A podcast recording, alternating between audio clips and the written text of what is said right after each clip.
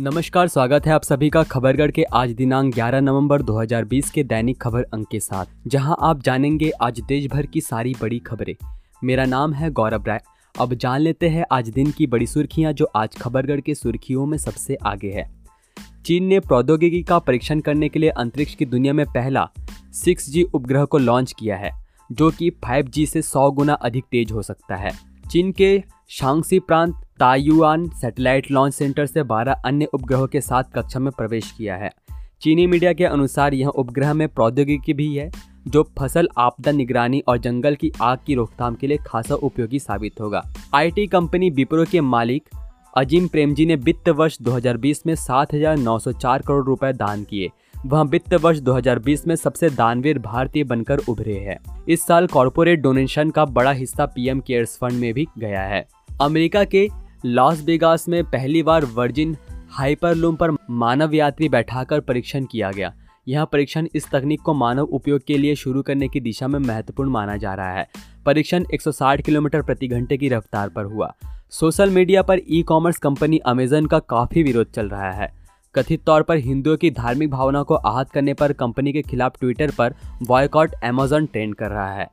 लद्दाख में जारी तनाव के बीच भारत का सख्त रुख देख चीन के तेवर अब नरम पड़ने शुरू हो गए हैं। मंगलवार को शंघाई सहयोग संगठन के राष्ट्राध्यक्षों की बैठक में चीन के उपराष्ट्रपति शी जिनपिंग ने कहा कि एससीओ के देशों को अपने आपसी विवादों और मतभेदों को बातचीत और परामर्श के माध्यम से हल करने चाहिए। अब खबरें राज्यों से। उत्तर प्रदेश की सात विधानसभा सीटों पर हुए उपचुनावों के परिणाम का ऐलान मंगलवार को कर दिया गया। नतीजों में बीजेपी ने बाजी मारी है, जिसके साथ में से छह उम्मीदवारों को जीत हासिल हुई है। वही एक सीट समाजवादी पार्टी के खाते में गई है। महाराष्ट्र राज्य सड़क परिवहन निगम के दो कर्मचारियों की आत्महत्या को ठाकरे सरकार ने गंभीरता से लिया है। सोमवार को जहाँ परिवहन मंत्री अनिल परब ने एक महीने का वेतन तत्काल देने की घोषणा की और एक और महीने का वेतन इसी माह के अंत देने का वादा किया, वहीं मंगलवार को एक हज़ार करोड़ रुपए के राहत पैकेज देने की घोषणा की। यह रकम अगले छह महीने में निगम को मिलेगी। बिहार में सत्ता विरोधी लहर और विपक्ष की कड़ी चुनौती को पार करते हुए नीतीश कुमार के नेतृत्व वाले राष्ट्रीय जनतांत्रिक गठबंधन ने बिहार में बहुमत का जादुई आंकड़ा हासिल कर लिया है। सत्तारूढ़ गठबंधन को दो सदस्यों वाली बिहार विधानसभा में 125 सीटों पर जीत हासिल हुई है, जबकि विपक्षी महागठबंधन ने 110 सीटें जीती है। बुधवार से पश्चिम बंगाल में लोकल ट्रेन और मेट्रो सेवाएँ बहाल हो गई। इसके लिए स्टैंडर्ड ऑपरेटिंग प्रोसीजर जारी की गई है, जिसके अनुसार हर एक यात्री के लिए मास्क लगाने के साथ ही 50 प्रतिशत क्षमता के साथ गाड़ियों का चलाना अनिवार्य किया गया है। सरकार ने अधिकारियों और रेलवे के बीच ज़िम्मेदारी साझा की है। Home and hill affairs department ने एसओपी रिलीज़ किया। पश्चिम बंगाल की राजधानी कोलकाता के टोपसिया इलाके में स्थित झुग्गी बस्ती में मंगलवार दोपहर को आग भड़क उठी। इस घटना में 50 से 60 झोपड़ियाँ तबाह हो गई। दमकल विभाग के मुताबिक इस आग को बुझाने के लिए छह गाड़ियाँ भेजी गई। बताया गया है कि इस घटना में कोई हताहत नहीं हुआ और अधिकारियों ने आग बुझाने के लिए पूरी मेहनत की।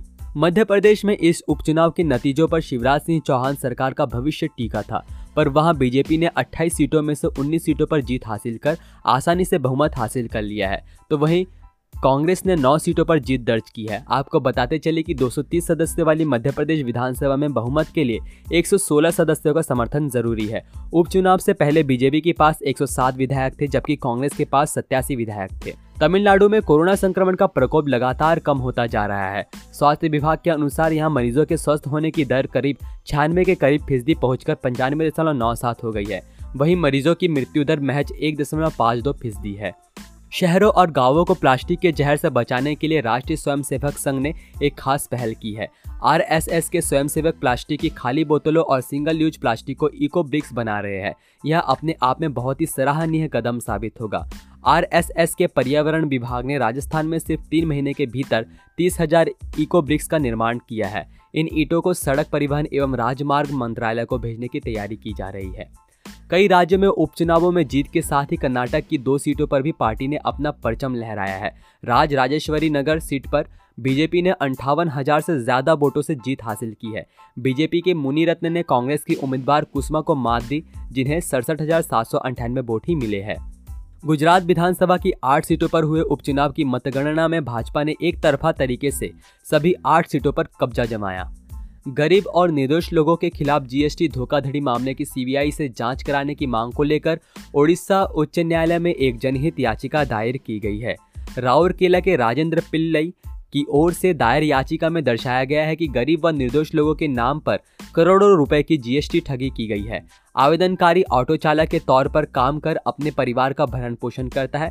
उसे सिटी जीएसटी कमिश्नर की ओर से नोटिस भेजा गया था। तेलंगाना की दुब्बाग विधानसभा सीट पर बीजेपी ने जीत हासिल की है। भाजपा ने उपचुनाव के लिए एम रामगुंडन राव को अपना उम्मीदवार बनाया था। आपको बता दें कि तेलंगाना राष्ट्र समिति नेता सोलीपेटा रामलिंगा के अगस्त में निधन हो जाने के बाद दुब्बाग सीट खाली हो गई थी। इस सीट पर 20 उम्मीदवार मैदान में थे। कोरोना से संक्रमित झारखंड के मंत्री जगन्नाथ महतो के फेफड़े का सफल ट्रांसप्लांट हो गया है। मंगलवार देर रात एमजीएम अस्पताल चेन्नई में लगभग तीन घंटे तक चले ऑपरेशन के बाद फेफड़े का सफल प्रत्यारोपण हुआ।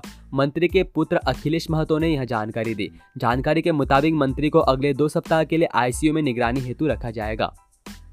पंजाब के मुख्यमंत्री अमरिंदर सिंह ने राज्य में कोरोना वायरस के प्रसार का आकलन करने के लिए एक व्यापक क्षेत्र में दूसरा सीरो सर्वेक्षण करने की मंगलवार को मंजूरी दे दी। एक आधिकारिक विज्ञप्ति के अनुसार नवंबर के तीसरे सप्ताह में आम लोगों के बीच से किन्हीं 4,800 लोगों पर सर्वेक्षण किया जाएगा। उसका परिणाम महीने के आखिर तक आने की संभावना है। छत्तीसगढ़ में अब तेईस नए तहसीलों के गठन किया जाएगा। वर्तमान में छत्तीसगढ़ में एक सौ उनचास तहसील है। तेईस नए तहसील की घोषणा होने से प्रदेश में एक सौ बहत्तर तहसील हो जाएँगे। जानकारों का कहना है कि नए तहसील की घोषणा होने से ग्रामीण क्षेत्र के लोगों को ज़्यादा फ़ायदा होगा। राजस्व से जुड़े मामले निपटाने के लिए उन्हें जिला मुख्यालय नहीं जाना पड़ेगा। ऐसे में ग्रामीणों को समय और आर्थिक दोनों मदद होगी। छत्तीसगढ़ में इस साल न्यूनतम समर्थन मूल्य पर धान बेचने के लिए इक्कीस लाख अट्ठाईस हज़ार चार सौ चौबीस किसानों ने पंजीयन कराया है। राज्य गठन के बाद यह पहला अवसर है जब इतनी बड़ी संख्या में किसानों का पंजीयन किया गया है। खास बात यह है कि इस साल दो लाख चौंतीस हज़ार आठ सौ ग्यारह नए किसानों ने पंजीयन कराया है। हरियाणा में बढ़ रहे लव जिहाद के मामले को देखते हुए प्रदेश सरकार ने लव जिहाद के खिलाफ सख्त कानून बनाने का फैसला कर लिया है। हरियाणा राज्य महिला आयोग व प्रदेश सरकार के मंत्रालय का भी मानना है कि युवा लड़के व लड़कियों को अपने अधिकारों के प्रति जागरूक होने की ज़रूरत है और परिवार को भी बच्चों को संस्कार देने की ज़िम्मेदारी को उठानी चाहिए। पूर्वी दिल्ली में सील की गई संपत्तियों को डी सील करने का अभियान एमसीडी ने शुरू कर दिया है। भाजपा शासित एमसीडी का कहना है कि दिवाली से पहले तक सभी सील संपत्तियों को डी सील कर नोटिफिकेशन पत्र सौंप दिया जाएगा। पूर्वी दिल्ली नगर निगम के ऋषभ बिहार में प्रदेश भाजपा अध्यक्ष आदेश गुप्ता ने निगरानी समिति द्वारा अधिकारों का दुरुपयोग करते हुए गलत तरीके से सील की गई संपत्ति को डी सील किया। जम्मू कश्मीर में 13 नवंबर से भारी बारिश के साथ बर्फबारी के पूरे आसार है। मौसम विभाग ने पहाड़ी इलाकों में रहने वाले किसानों व बागवानों को हिदायत दी है कि वह पेड़ों पर लगे फलों को फ़ौरन उतार ले। ऐसा नहीं किया तो उन्हें भारी नुकसान उठाना पड़ सकता है। उत्तराखंड में सहायक अध्यापक एलटी से लेक्चरर के पद पर प्रमोशन पाने वाले शिक्षकों ने 15 दिनों के भीतर यदि प्रमोशन के पद पर कार्यभार ग्रहण न किया तो उनका प्रमोशन निरस्त हो जाएगा। शिक्षा निदेशालय की ओर से इस संबंध में आदेश जारी कर दिया गया है। प्रदेश में सहायक अध्यापक एलटी से लेक्चरर के पद पर 1200 से अधिक शिक्षकों के प्रमोशन किए गए थे। प्रमोशन के बाद विभाग की ओर से 28 अक्टूबर को इन शिक्षकों की तैनाती के आदेश किए गए थे। हिमाचल प्रदेश में स्कूल, कॉलेज सहित सभी शिक्षण संस्थान आज से 15 दिनों तक बंद रहेंगे। मुख्यमंत्री जयराम ठाकुर की अध्यक्षता में हुई कैबिनेट मीटिंग में यह निर्णय लिया गया। राज्य में कोविड 19 के मामले में बढ़ोतरी को देखते हुए सभी सरकारी स्कूलों, निजी स्कूलों, कॉलेजों, आईटीआई, पॉलिटेक्निक व इंजीनियरिंग कॉलेजों समेत कोचिंग संस्थान को 11 से 25 नवंबर तक बंद रखने का फैसला किया गया है। इस दौरान शिक्षण संस्थानों में शिक्षकों और कर्मचारियों की भी अनुपस्थिति रहेगी। खबरगढ़ के तरफ़ से विशेष सूचना, अधिकतर राज्यों में लॉकडाउन लगभग खुल चुका है, पर कोरोना अभी भी हमारे आसपास ही है। इससे बचने के लिए सरकारी दिशा निर्देशों का पालन करें। अगर आपको सर्दी जुकाम, गले में दर्द की परेशानी हो तो नेशनल हेल्पलाइन नंबर नौ एक एक एक दो तीन नौ सात आठ शून्य चार छः या टोल फ्री नंबर एक शून्य सात पाँच पर डॉक्टर से निःशुल्क परामर्श ले। व अपनी आँख, नाक और मुँह को छूने से पहले अपने हाथों को धो ले। सावधान रहे, सुरक्षित रहे। बदल कर अपना व्यवहार करे कोरोना पर वार। आप सभी के लिए ये सारी जानकारी मैंने और खबरगढ़ की टीम ने जुटाई है। अभी के लिए इतना ही। देश दुनिया की बड़ी खबरों के लिए हमारे साथ बने रहे। जय हिंद, जय भारत।